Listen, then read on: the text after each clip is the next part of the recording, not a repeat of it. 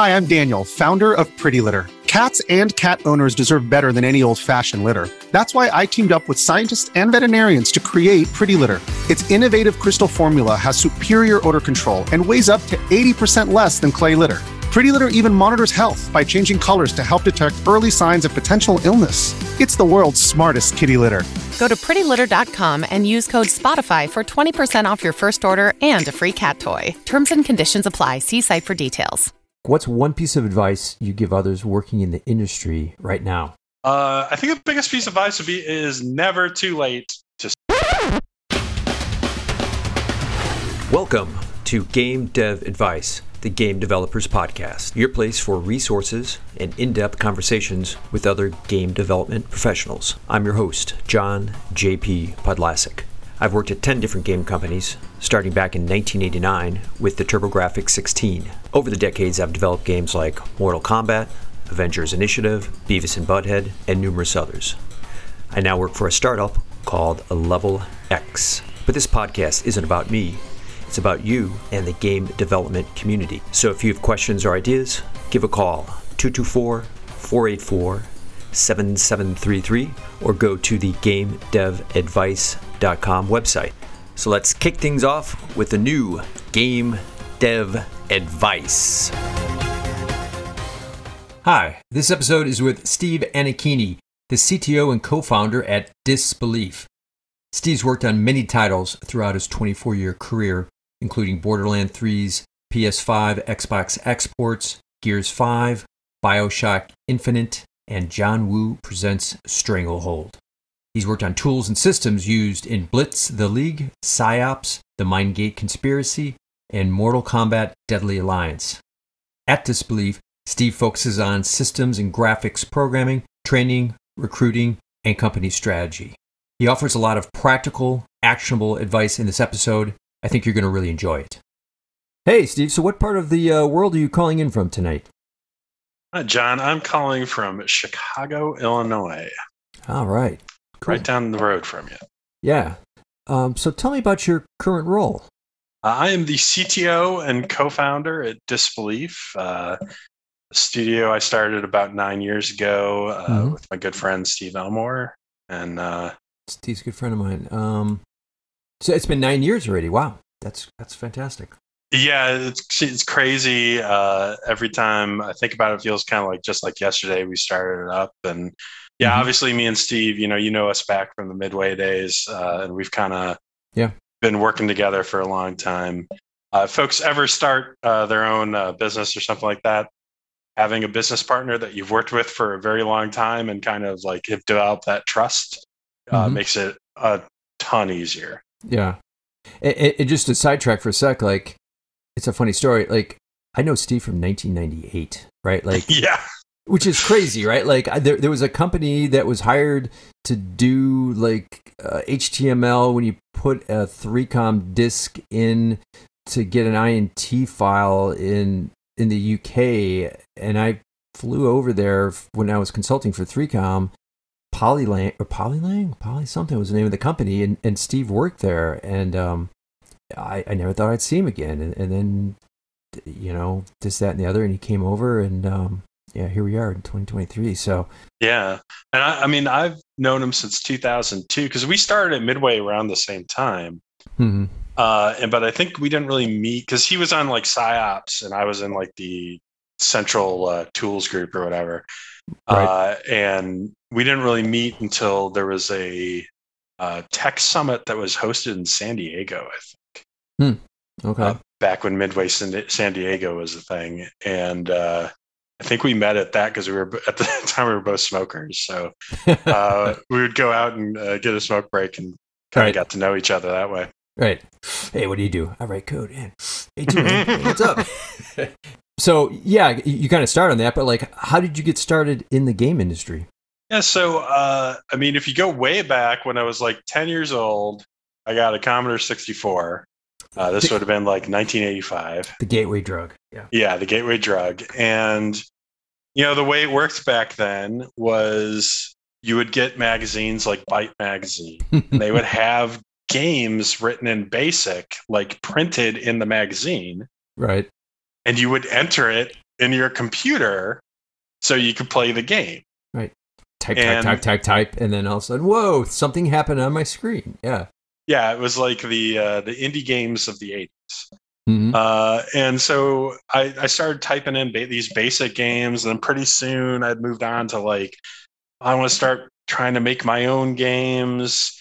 And so, you know, I kind of learned how to program BASIC a little. Right. I even tried to learn as- assembly.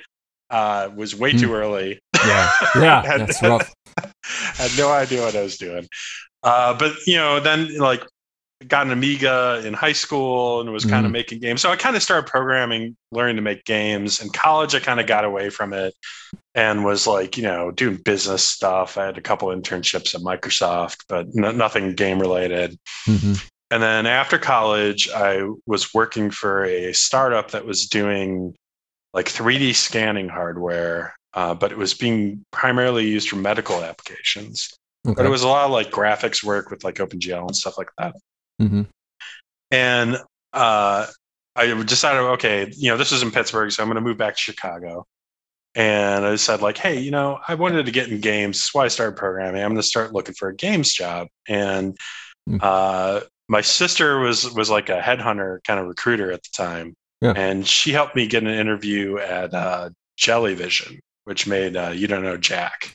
Ah, uh, right. They're uh, called Jackbox Games now, but back then they were uh, Jellyvision. Right. And I, so I went all out. I made this demo Hmm. called "You Don't Know Steve." I but you wrote- should hire him.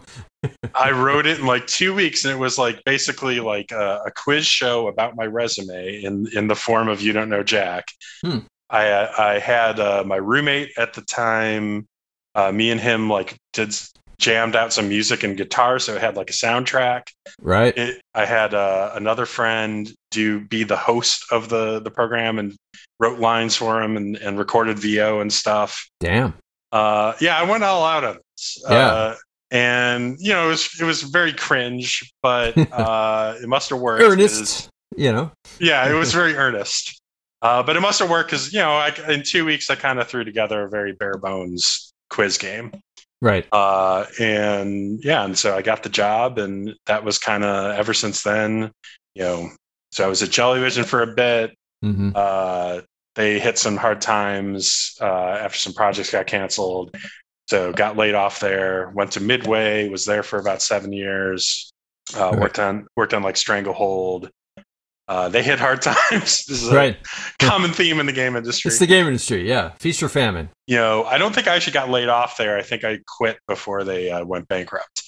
Mhm. And we went to uh, Irrational Games and I worked on Bioshock Infinite there uh, for about five years, I think. And you, you uh, moved to Boston, right? In the whole Yeah. 99? Yeah. uh, and yeah, and actually, like you know, me, Steve Elmore, Chris Munson, and a couple, Hmm, named Mike Munson, yeah. Uh, you know, we all moved as a group and to irrational, kind of like taking like part of a Stranglehold's tech team, and that became part of uh, Bioshock Infinite's tech team.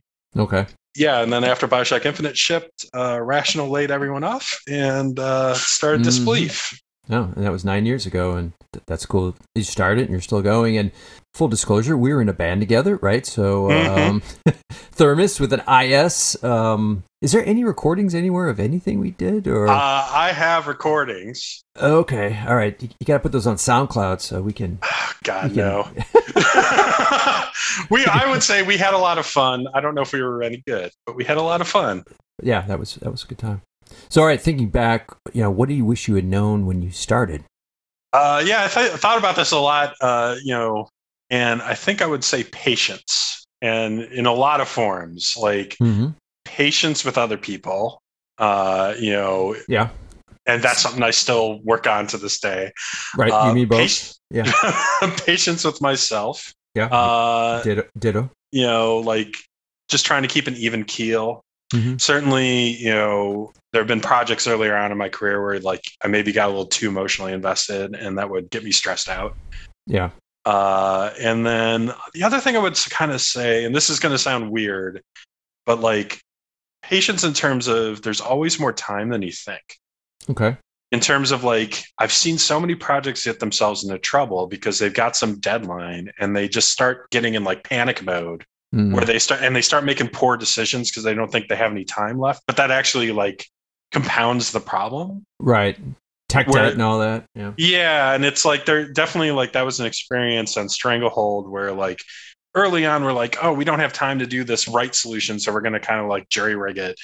And when we looked back after we shipped, well, first of all, the thing got delayed by a year.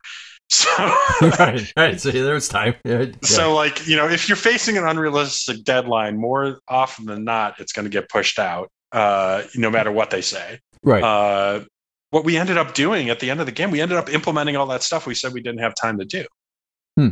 because we had to, yeah. Right. you know. And so that's kind of what I mean by patience of like try to focus on what's important for the deadlines ahead of you, but don't get like in panic mode where you're thinking like, oh, I can't, I can't do things the right way, or I can't, I have to take these like huge shortcuts. Mm-hmm. 'Cause you get- you'll- hack it together. Yeah. That kind of stuff. Right. Yeah, because you'll just end up like causing yourself more work in the end. Yeah, no, that's that's wise, right? Yeah, we've all been in those situations, and then you're just scrambling, and then later you're just like, we're just shooting ourselves in the foot. So no, that's that's good to know. Um, what about advice you give someone looking to get their first job as a programmer now here in 2023 in a very different landscape than than your days when you were looking? Yeah, this is something we deal with a lot, you know, because I do a lot of the hiring uh, at Disbelief, and we're Mhm. we're actually one of the few studios I think that will hire people out of school. Like we'll hire hire folks and train them up, and you know, not necessarily expect everyone to have experience. But Yeah. you know, the things when I'm looking at like the resumes that come in, the advice I would give. So first thing would be improve your debugging skills, particularly in larger programs. Uh, there's actually a book that we give every programmer that starts at Disbelief. I don't know this author. I have no relationship with this book at all. uh, but seriously, it, it's a short book and it's really great. It's called like Debugging the Nine Indispensable Rules for Finding Even the Most Elusive Software and Hardware Problems. really, I'll put that in the show notes. I've that's cool. Oh, definitely put like, you know, a Goodreads link or something in there. yeah, uh, because it's just a really good, concise toolkit for like ways that you can approach debugging problems that isn't really necessarily specific to software. hmm Um, Hmm. Can can be applied to like hardware debugging or any kind of like you know problem solving really. yeah, Uh, and then I guess the other thing I would my you know this is more kind of specific to programmers in the game industry, which is learn more languages and learn more engines. So we see a lot of people Hmm. coming in who maybe just have Unity and C sharp, and for some shops that's great. right. For other shops, that's going to cut you off from consideration if that's the only technologies that you've been using. Right, right. And if you really want to maximize your chances, because like there's only so many paid programming game jobs out there, especially if you're like don't have any experience and are entry level. right. If you've only been doing Unity and C sharp, learn Unreal and C. Go Mhm, download Godot and learn that. mhm. If you're trying to get into engine programming, write your own small little engine. Hmm, yeah. Yeah. You know, the the more breadth you can get there, I think the bigger, the better chance that you can find, you know, landing spot somewhere. Yeah, and, and sometimes I see you see resumes where they're just um, you know, Unity developer, right? And it's Mhm. just it's all it is, that's all they know. And it's like, well, how deep is your engineering, right? Like you can poke at the thing and make it do stuff in Unity, but but you don't know what's going on underneath there. And um, if that's the only engine you know and it's the only thing you know how to do, it's a little scary from a hiring standpoint because you're like, uh, this person could just be a poker and then create all this tech debt you have to deal with later because they don't understand stuff. And then what, what if you're in a different engine or whatever? So, yeah, having a little broader depth besides just being Unity developer or, or whatnot. So, And it's nothing wrong with Unity too. It's like no, Unity no, is- Unity is fantastic, but yeah, it's just people that that's that's all they know and that's all they talk about, and, and they don't maybe necessarily Yeah. have computer science background, and then it's like it's, it's, there's risk, but yeah, yeah, Yeah, and I a th- good wrapper for building think the- Yeah, and I think the good news is right now is like better than any time that it's ever been to learn how to program games.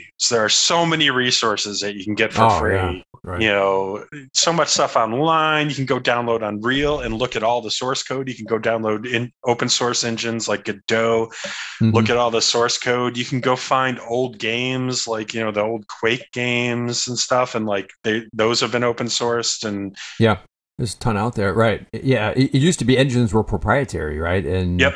they were black boxes, and every company had their own, and you, you couldn't hire anyone that knew their weird engine. Um, so yeah, it's it is kind of the golden age in that sense. Um, so, what about advice for someone trying to advance their, you know, current role in engineering? Like they're two, four, six years in, and they want to kind of move to the next stage. you know, one of the things I always tell people uh, is whatever you're working on, knock it out of the park. So, and this is be- just because, like, I've seen this where, especially for folks kind of, you know, earlier on in their careers, like, they may have a goal where they want to get to, but like the current tasks they're getting are kind of like, eh. Uh, right, you know, right. And Working it's at like, UI uh, engineering. Oh man, yeah. yeah, exactly. Right. And it's like the way to get not get pigeonholed is to just excel at what you do. And like Mhm. put your all into it, even if it's a, you know, the reason they pay you money is because you're going to have to do some stuff that you don't want to do. right. I am CTO and co-owner of a company, and I end up doing a lot of stuff I don't want to do. Right. yeah, exactly. That's the way But- it goes. but I've but the way to get to the stuff that you do want to do is just like if you were if you get a reputation as like a doer, Mhm. like we can throw this person at any problem and they're going to figure it out. Uh, you'll you'll pretty soon finding yourself working on pr- some interesting problems. right. Yeah, new problems come up, and they're like, "Well, that person, they've always done it, right? Like, let's throw it at them. I have confidence in them because they've proven themselves." Uh, and then I guess you know the other the other kind of piece of advice is just always be learning. You know, obviously I've been Yeah. in games since '99, so 24 years, and not, the tech stacks we use now are completely different than what I used when I started. and you know, obviously there's stuff that that you experience is is still worthwhile, but like Yeah. if if I had just you know stood still on this like Java engine that we had in in Jellyvision that used uh, direct draw. Oh. Direct draw. Yeah, Uh, yeah. Um, I'm just gonna stick with RenderWare. I'm gonna be a RenderWare Yep. engine specialist because that's job security and um, Mm. yeah. Oh wait, E bought us. Wait, what? Um, yeah, that's a great point. Don't get hung up and just get rusty. So besides patience, like, what do you feel the most important skill or quality for other programmers to have? communication. Yeah. It's another kind of big thing. Like I've, I find with pe- people coming out of school that we're really teaching a lot hmm uh, is like how to communicate in a professional setting, how to write status updates that uh, communicate what Yeah. you're doing concisely but accurately. Hmm especially now like with things being either hybrid or remote or like so much you know Right. work happening over zoom uh, or in slack Mm-hmm. uh, or via email like you don't always have the benefit of that face-to-face communication which is kind of the highest bandwidth communication Yeah. and so it's even more important to be able to communicate precisely so that like you don't get misunderstandings or like hurt feelings hmm uh, and then uh, you know the other thing is is like these teams are just so huge Yeah. Right. you know it's you can't just be a programmer sitting in the corner noodling on code like you're going to be working with like you know on teams that may be as big as like 300 people Mhm. uh, and you need to be able to to communicate and communicate with other disciplines aside from programmers so right. i really think it's like it's it's such a huge part of, of what you do these days and and something that you're not necessarily going to learn out of school just because the projects tend to be smaller Right. And they're usually like capstones, and you have a couple of people, and Yeah, and there's actually some uh, good free resources for that. Uh, one of the things we have people do so, Google runs this technical writing course Hmm. that's free for anyone to take. wow.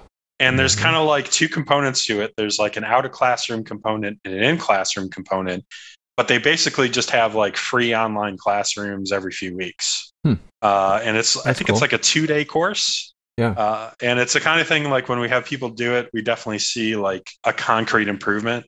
That's a great resource. I'll have to in the show notes too. Yep. Um, what about your advice for like you kind of talked about communication, but like developing interpersonal skills, EQ, kind of core skills. So like work on your communication, both written and verbal. What else do you think? Yeah, I mean, a lot of practice. uh, you know, I no, I'm, I'm serious. Like, the, especially with writing, the more you write, the better you get at it.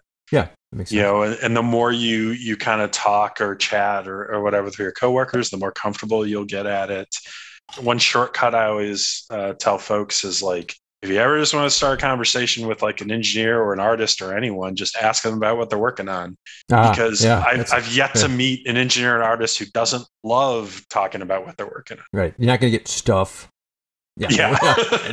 right. No, and I'm doing this thing and I'm rendering this. And yeah, because people love to share that. So yeah, that's a great icebreaker. Yeah. So thinking back over your career, like what's been one or two of your favorite games or projects to work on? I think I got uh, two here. So the first one would be the last one that I have done direct work on uh, as a coder, uh, which would be the Borderlands 3 uh, PS5 and Xbox Series X ports. Hmm. Uh, and we did this. This is a project that Disbelief did. And I only kind of came in at the tail end of it, but like, Yeah. the, the thing I'm proud about is this was kind of like, you know, this was the biggest port that we had taken on pretty much mostly ourselves. hmm Uh, like before that, we had like you know worked on some ports, but we were kind of more of a support team. But this one, we were kind of running from start to finish, and Yeah. we had some you know some additional folks come in uh, to kind of finish it out the last month or so. But like it was really our baby. Hmm. Uh, and you know it was it was not just like doing a port, but we also kind of added added four player split screen, uh, which was Oh, this was one of our first projects that we added kind of art internally hmm uh, and because we had to redo every UI screen in the game, yeah. and yeah, it was. Oh, and it was a launch title. I forgot to mention that. So, Ooh, no pressure. uh, yeah, like I had not done a launch title before that, and I don't know if I ever want to do a launch title again. uh, you know, the, the the people making the console, they're kind of building the plane while you're trying to fly it yeah. uh, and you know, so you get hardware late, and you get documentation late. Right. Because they're lot of- busy, right? Like they're not like, oh, let me just think about these other people here. Yeah, like 'cause Yeah, if it was right. done, they would have shipped it sooner. Yeah, exactly. Yeah, so it's it's it's definitely that that was kind of like the the fun part about it, and you know, and also like you know, this was based on um, Unreal Four, and Epic is in the same boat where they're like Mm. kind of building out the platform support, and there was a lot of stuff that like wasn't ready. You know, because Yeah. I don't I don't remember if Fortnite was available at launch or not. So, When so is- when was when was this? Like uh 17, 18? When was this? Oh, when the heck did the 2020, right? Like uh oh, okay. we had started the project and then like, you know, lockdown occurs. Oh, that too. Right. Wow. Uh and yeah, launched November 12th, 2020. So it would have been 2020. So yeah, we were doing this in the middle of the pandemic too. So. I mean, credit full credit to the team. They really like pulled it out and it was a it was a tough project for us. hmm Uh landmark for our company. Yeah, it's a big deal. That's a big franchise. Yeah. you know and then i think more on a personal level i, I guess i would say bioshock infinite um, just because hmm i'm really proud of the work the team did it was such a talented team you know just top to bottom like Yeah, I've the, that. the artists on that team could you know that game was kind of built in the last year it was and it's crazy to me like just knowing like what we had going into that last year and what they were able to make wow. uh, Yeah. and but you know, I also take a lot of personal pride. Like I kind of you know did a ton of work on the renderer on that project and kind of rewrote uh, Unreal 3's lighting. Hmm. Um, and you know the end the end result, like you know, it was received well. It, it did it did sold well. Yeah. Uh, you know, it was one of those games I'd always want to kind of work on, and I, I got the chance to work on it. So it was a commercial and critical success and um yeah from some of the stuff you read or you hear about how the studio goes it's not shocking it, it was kind of pulled together in the last year right so it was like yeah it's hard to say because the, the irony about the, that project is like for the the tech engineers like me me and the, the you know the rest of the disbelief folks Yeah. uh, who were on that i don't feel like like i feel like stranglehold was a much harder project for Hmm. me personally and that's partially because like the most of the tumult was in like design and art yeah figuring out what they wanted to do and that actually gave a lot of runway for the tech folks Mm-hmm. to, to figure to figure stuff out. So like I was Yeah. working on the renderer and I actually kind of had a lot of that like in the bag just from doing those demos because Oh, you can't really right. fake the renderer. You- Like it has to work. Right. Uh, you know, by the time we got to that final stretch, like I think we had really tackled all the rendering bugs, and I was mostly just helping out. mm-hmm. Um, you know, anywhere I could, like with getting under memory and certain performance things. But Yeah. So yeah, Yeah. so I, I I always feel we're like I feel like the designers and artists on that team got way more of the brunt. Mm-hmm. Well, you, you could fake things just like this is Vegas, but that's a whole nother story. Sorry, I had to take. I feel like there's been so much written about that particular game at this point. Like, I know, but it, it, it's it, it's too easy of a shot to not take. I, I just Yeah. have to, yeah. When I get whenever I get a chance I- I to tee it up. feel. I mean, they were at you know, Yeah, it, it's that whole one sheet thing, right? Uh, where right. they they end up like getting an impossible game to make approved, right. and so why you know why would it be shocking that an impossible game to make turns out to be impossible, impossible. to make? to- right, right, right. Yeah, but I digress. Um, uh, what are you curious about right now in the industry?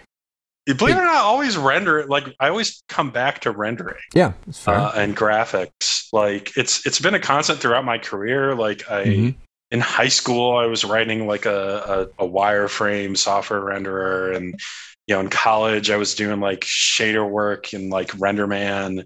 Uh, and, Enderman, yeah. yeah, and you know, and yeah, and like I think like after Stranglehold, I kind of that's when I kind of got back into it, and definitely with Bioshock Infinite, and I do a lot of rendering at uh, Disbelief, hmm and it you know it keeps evolving. There's always like there's always new toys. Like uh, you know right now real time ray tracing is is kind of the one of the big uh, things. And I, I think we're we've really only kind of seen the tip of the iceberg with that stuff because the, Mhm. the hardware can't really yet do the amount of rays that you'd want it to. But hmm and you know it, you know how it is like Yeah. everyone figures out how to use what's there and the the games at the end of a console cycle always look you know way better than the ones at the start of the console Yeah. cycle Oh, yeah. Definitely. Yeah.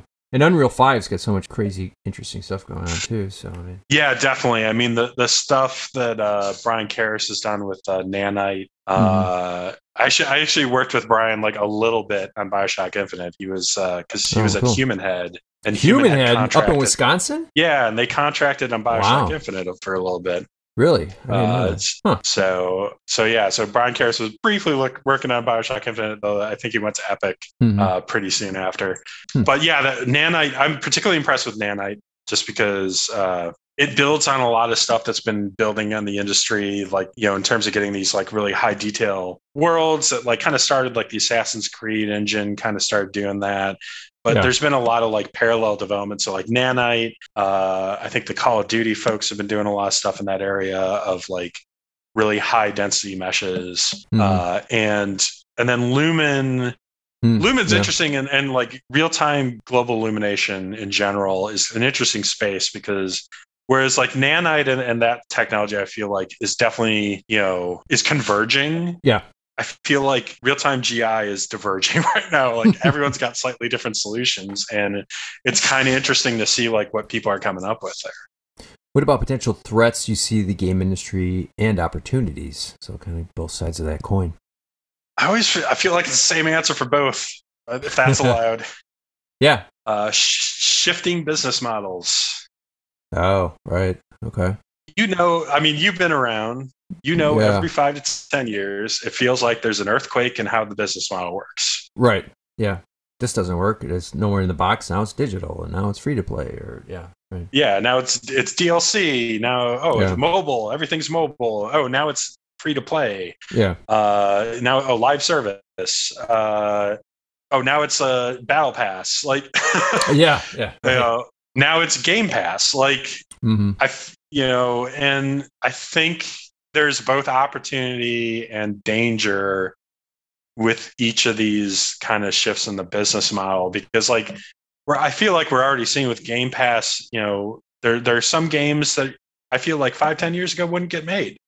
Mm-hmm. You know, Yeah. like single player, I feel like it's having a bit of a revival just because there's business models that support it again. Yeah.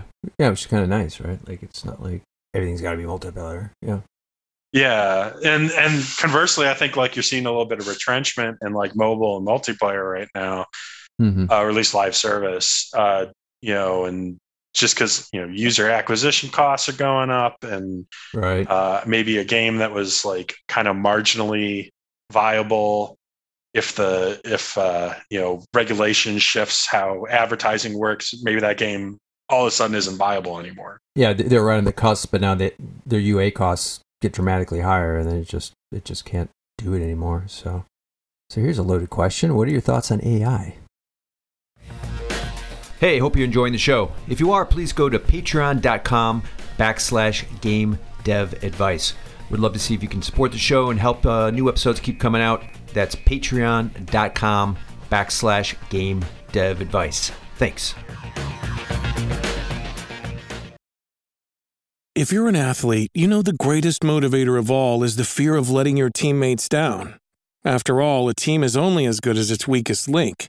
So you owe it to those wearing the same jersey as you to be your best every time you step on the field. That's why there's no vape in team. When you vape, you can expose your lungs to toxic chemicals that can damage your lungs. If you're a step behind, the team's a step behind. Brought to you by The Real Cost and the FDA. I mean, this, it's definitely it's the talk of the town, right? Right. I, I, hear there's this thing. It's called artificial intelligence. Tell me what you think. Um, I, have seen some of your posts online, so I have an idea. But yeah, what, what do you share? Uh, yeah. Well, I'm, I don't know. I, feel, I still feel like I'm, I'm I'm feeling it out. You know, one of my favorite. So I took an AI class way back in you know the Stone Ages. Uh, although I gotta say, like all the new technology, like these core algorithms have been around since like the 90s Mm-hmm. You know, we had like a truck that drove itself around Carnegie Mellon's campus when I was at school there in, the, in like 94 or 95.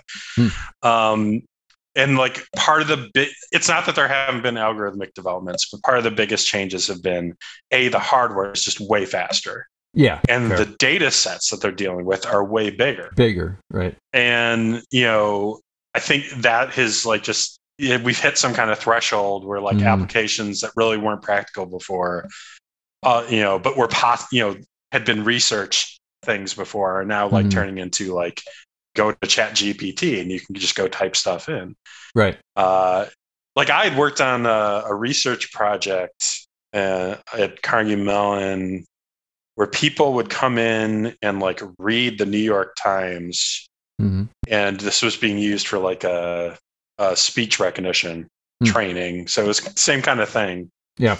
Uh, so yeah, I don't know. I'm like, I feel like I'm less kind of ChatGPT. I find kind of interesting is more of like a brainstorming tool, and I think it's yeah, maybe useful yeah. for maybe useful for like beginners who are learning how to script or maybe just you know haven't really explored programming or something like i saw someone mm-hmm. use chat gpt to write a little script for world of warcraft and mm-hmm. and for someone who maybe has never done any kind of programming like even a wrong answer can be you know in plain english can be can get you started you know what i mean? Oh right like oh th- don't do that way but but it gives me the framework to do it that way or yeah but it's like a professional programming tool i'm kind of like down on it a little bit. First of all there's the ip issues like who actually owns what this stuff generates? Mm, yeah. no one knows. Like right the copyright office says you can't copyright stuff that an AI generates. But if I like use ChatGPT or GitHub Copilot and I put that code in uh, my game, you know, my my game, and I release that game, do I own that code? Yeah, I didn't. I never thought about that, but that's a big question. You know, or or is it grabbing some like open source code somewhere that I definitely don't own? Mm-hmm. And so I think until those IP issues are resolved, and there's like active court court cases on that stuff, Hmm. Uh, I don't I don't know how many people. I, I, feel like using it in a business context is a huge risk, uh, hmm. especially yeah. for something like games where you're actually shipping bits out. Right. That's, uh, yeah, that's the a great stuff point. I'm, the stuff I'm really more interested in is kind of some of the generative not necessarily like stable diffusion but like if you if you're reading like the graphics research papers there's a lot of stuff from like adobe or mm-hmm. or people making art tools and they're starting to incorporate these ai algorithms and stuff like photoshop huh. okay and and i'm really interested to see where that goes because i i always feel like if you take something like AI or procedural tools or whatever, and you you get you don't call it AI and you don't call it procedural, but you make a tool in Photoshop that an artist can use, and and it's directable by them, right?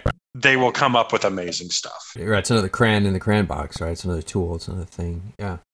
Yeah, so that's the area I'm really curious to see what is come up with. You know, again, there's probably somewhere, yeah, and I think there's maybe less IP issues there if it's like if you're only doing like a you know a small operation like uh, mm-hmm. a you know I'm trying to think of a you know if you're helping people composite frames in a movie or something like that. Right. There's not the same kind right. of IP issues if you're like generating a full image. Yeah, yeah. I remember dealing with that midway or someplace with some stuff where it's if it's offline and you're using it and there's an output, but it's not the actual bits of that code on the disk or in the file that's you know on the interwebs. That's a different story, right? It, it's yeah offline versus it's in inside of the code and they could extract it if they had to or dig around the code or something. So it's a little safer in that sense. Yeah, but that's the stuff I'm really interested in seeing. Is like I I, I think like the, the real potential of this stuff and listen, outside of games, there's a lot of ethical concerns. Uh, I have a lot of concerns about how yeah. like stuff like ChatGPT is going to get used. Mm-hmm. But inside games, I think there's definitely some opportunities to like just make some better tooling. Mm-hmm. And yep. And you know, anytime you can merge like a human brain with like better tools, cool stuff tends to come out for right. good or ill. No, that's fair. No, that's those are all good answers. Um, so the the funny or odd story from working in the game industry. What do you want to share? Well, so this goes back to uh, my midway days uh, when I was on the Stranglehold team. Mm-hmm. And I think it was like February 07 or around there. Uh, we were about, like, we shipped that fall uh, and we were doing like a press day. Midway, like, flew out a bunch of journalists to Vegas, rented out the Hard Rock Hotel, like a, a ballroom, or no, a theater theater inside the Hard Rock Hotel. Mm-hmm. Did kind of a presentation, had an open bar and back, uh, and then had a bunch of kiosks set up with the games, and, and you know, and they would do one-on-one kind of interviews and let them get some hands-on time. Yeah, of the various games, and, and Stranglehold was kind of like, uh, I think, being featured at that event, mm-hmm. and so they sent me out, but it was more as a like we had worked really hard to get Stranglehold running on the 360, and that's what the big thing that was getting shown off at that event was like all our demos before that had been on PC. This is the the, the same stuff with a new level, like I think it was the uh, the museum level, mm-hmm. uh, running on uh, Xbox 360. Right. So the setup of this event, there's a there's it's a theater, so there's a stage and there's a big uh, screen, and on the screen is projected someone playing Stranglehold. Mm-hmm. Uh, and then you know there's all the kiosks and that's where most of the journalists are but like the the, the big screen is mostly for just like background ambience right. and i didn't have any real duties but a couple uh, designers uh, friends of mine uh, neil glancy and uh, patrick curry yep. Uh, they were playing on the big screen and you know the the basic thing was like make the game look cool yeah show all the cool stuff show bullet time right like you want to make yeah. it look really sexy, right? Like on this big screen. So yeah, that makes sense. Yeah. And uh, so at some point they bring out food, and so you know after I'd eaten, I, I go over. I don't remember if it was Patrick or Neil, whoever's working, and I'm like, hey, you know, how about you take a break, go grab some food. I'll play on the big screen for like ten minutes. Uh, and they're like, yeah, that sounds like a great idea. So I start doing that. And then about like five minutes later, I see the uh, CEO of the company, uh, David Zucker, making a mm-hmm. beeline to me, and he's got uh, a guy in a suit with him, right? Uh, and who didn't look like Game Press. Uh, I right. figured he was like you know investor, investor, or something like that. Yeah, yeah. And so he comes over. He's like, "Hey, you know, why don't, why don't you ask this guy about the game a little bit?" I'm like, "All right, fair game. You're the CEO. I'll ask. I'll answer this guy's questions." sure. Uh, so I'm answering his questions, and it's at some point the CEO goes, why don't you let this let him play?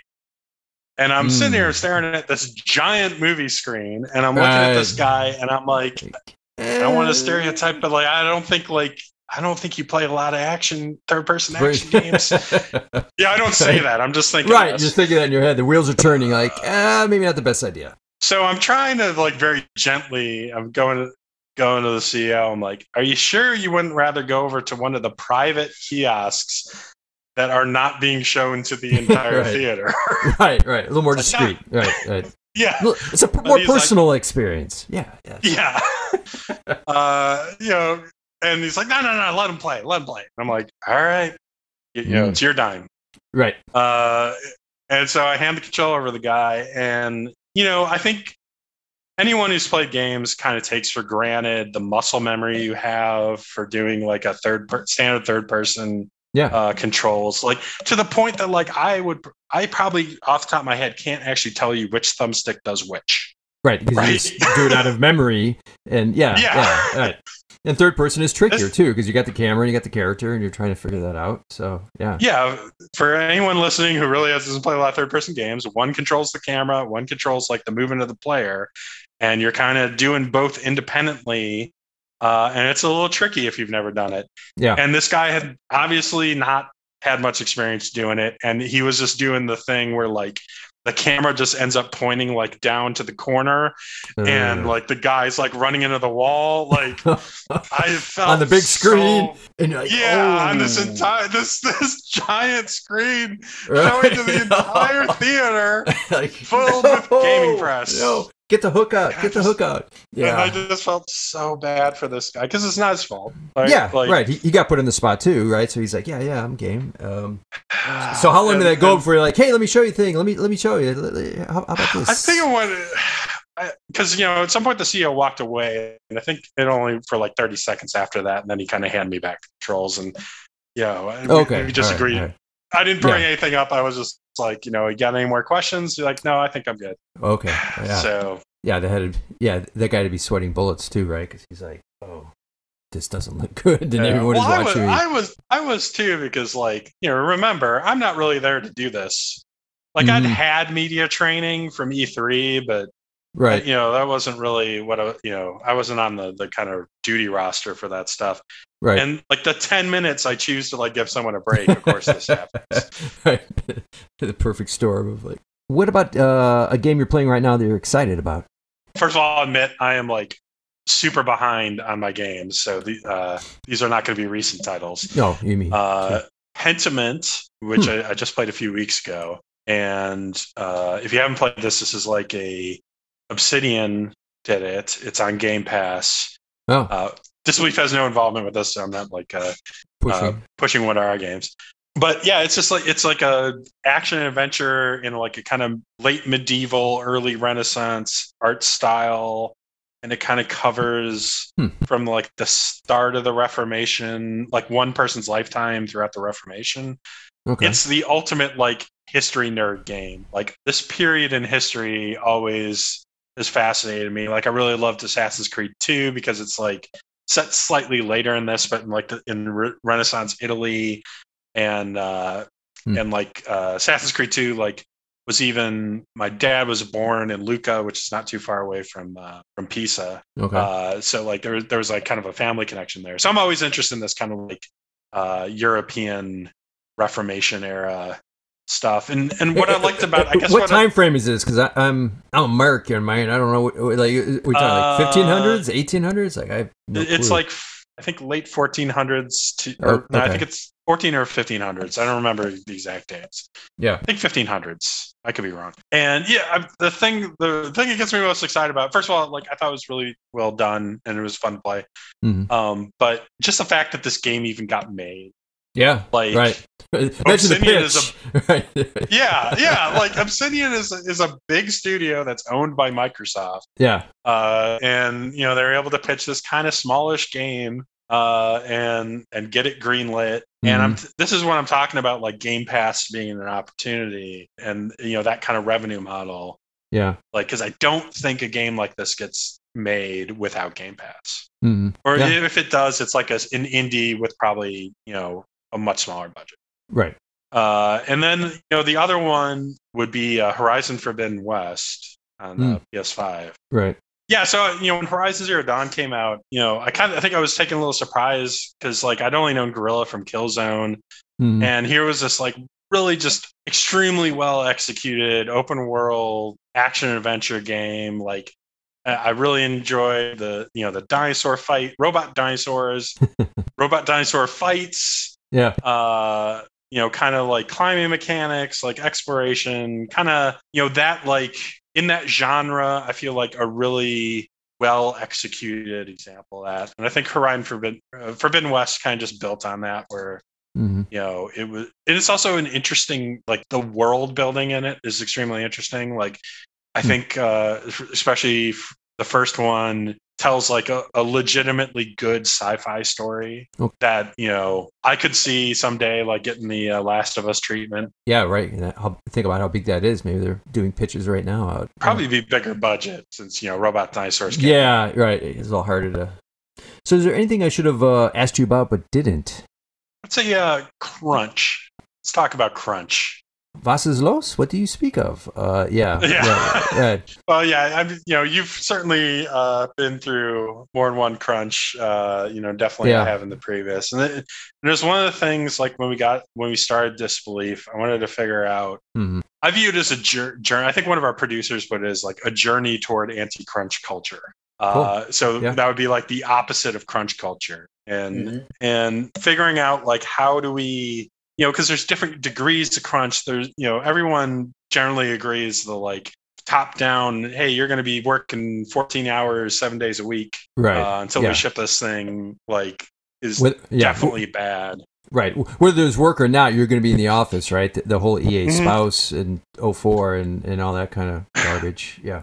but there's also like you cannot have no mandate and still end up with people in the office at all hours Mhm. you can have people kind of like self-imposing crunch on themselves you can have people who maybe don't have anything to do who are coming in out of a sense of like obligation Yeah. right or camaraderie i've just i've done that in my past Yeah. And Very s- excited and so about it, some- what you're working on. So, yeah.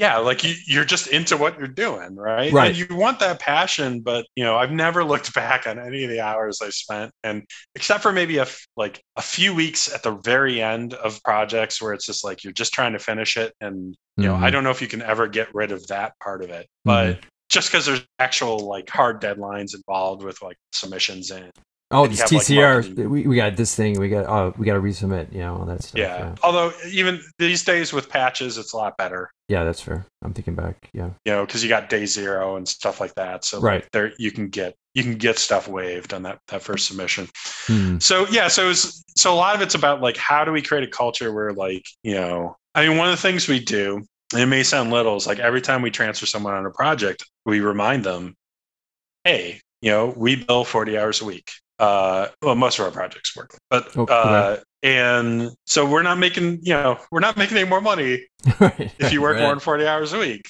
And Right. to the point that, like, you know, if you think you need to work overtime or you want to work overtime, that has to get approved at the highest levels in the company, Hmm. meaning either me or Steve has to. Okay. And we almost never approve it. Right. And that's just one of the ways, because, like, we have to do that because, like, that every once in a while, someone will come in and be like, oh, I feel like I should be working late. And I'm like, don't work late. Hmm You know, this, this is, you can work on this tomorrow morning. Like, you know, Right. come in, give me your best date hmm Yeah. and go home. If you still want to program, go work on your own stuff. Right. And get better on your own and then uh, sharpen the saw and you get better when you're here if you really want to do that. Yeah. No, that's a really Yeah. healthy attitude. No, I, I like that. Yeah, and it, but you know the thing is, this is not that easy, right? Like you, there, No. No. it, in it in I, the thing I found is like if you really want to like develop a culture where you know against crunch, it in in it kind of expands to fill every part of the business. hmm Like you Right. got to be careful about how, the kinds of contracts you sign. and- Exactly. What you sign up for, right? Because it's like, well, we're just going to sign the deal. And then it's like, in the back of mind, you know, you're signing up for crunch, right? Like, there's there's no way. yeah, because you know you and me have both seen studios that are like living hand to mouth, Yep. and they get desperate for that next deal because they're Right. using the next deal to pay for the current one. Keep the lights on, sign the deal. We'll deal with it later. And then you're like, oh shit, here we are. yeah, and yeah, and then you're just in this like Yeah. this uh, treadmill that you just can't get off of uh, Mm-hmm. because every time you go to sign another deal, you're desperate and you got to take whatever you can get. Right. And so yeah, so there's like a business development aspect to it of always having enough stuff in the hopper that you're not like taking a bad deal because you have to. Right. and and there's enough like you have to plan to make sure that like you have spare capacity so you're not always running in the red but hmm you don't want too much because you don't want to like be in financial trouble either. Thread the uh, needle. Yeah, it's it, tricky. Yeah, and so it, it's just you know that's why I kind of consider it a journey because I'm not sure we perfected it. It's super refreshing to hear all this, right? Like again, I um, crunched over the decades at different companies at different places, doing different levels of crunch, and it just always used to be that's just the way it is, right? Like if you want to work nine to five, go to a bank, and then it scares off uh, the thing I've learned is it scares off this whole portion of potential hires because they're like, I'm not going to do that. I'm not going to kill myself, yeah. right? And I was like, well, shit. If we didn't have that, we would have more people in the industry. And um, yeah, and it also it chases a lot of experience out the door, right? Like it's like, yeah. well, I don't want to deal right. with this anymore. People get burned and, out, right? I, I, used to quit the industry every decade. I'm like, screw this, I'm done. yeah, I've, I've stuck it out, but like there've definitely been days well, I always get uh, pulled back in. It's Godfather too. get out, and they try and pull me back in. You, you, you know, because you get bored doing the enterprise corporate Dilbert shit, and then you get pulled back in because it's a lot more fun. But yeah, to your credit, yeah, you've stuck it out the whole time, and now you have this culture around that. So yeah, that's great what Disbelief is doing. Yeah, and and I think you know the more studios that can do this kind of stuff, like I get it. We're like a you know engineering focused outsourcing house. We're more of a support studio. We're not actually like you know doing full game development in house mm-hmm. it's an easier problem to solve but the way i look at it is well if i can solve this yeah maybe that'll help someone else figure out like the next part of like like and eventually yeah. it can get to you know where every game team is just working regular hours Right. Uh, and certain and certainly like we have some clients who basically don't crunch either. So Yeah, but to your credit, right? Like you're outsource engineering and companies don't come to you and they're like, Man, this project's going really good. Like I think we'd like some extra capacity, right? Like you know what I mean? Right? They're like yeah. kinda, shit's kinda on fire. Um we need help, oh. right? so right? I mean, isn't that some of the stuff that goes on? Uh, I mean, occasionally, but to be honest, like more and more these days, first of all, like people, you know, we have a lot of repeat business and they'll finish mm. a game. And it used to be they roll us off, and then now they just keep us on for the next game.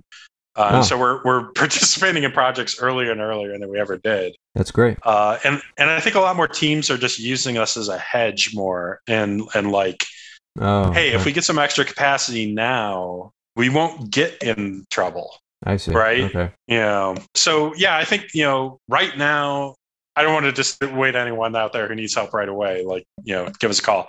Uh, but three one two six four.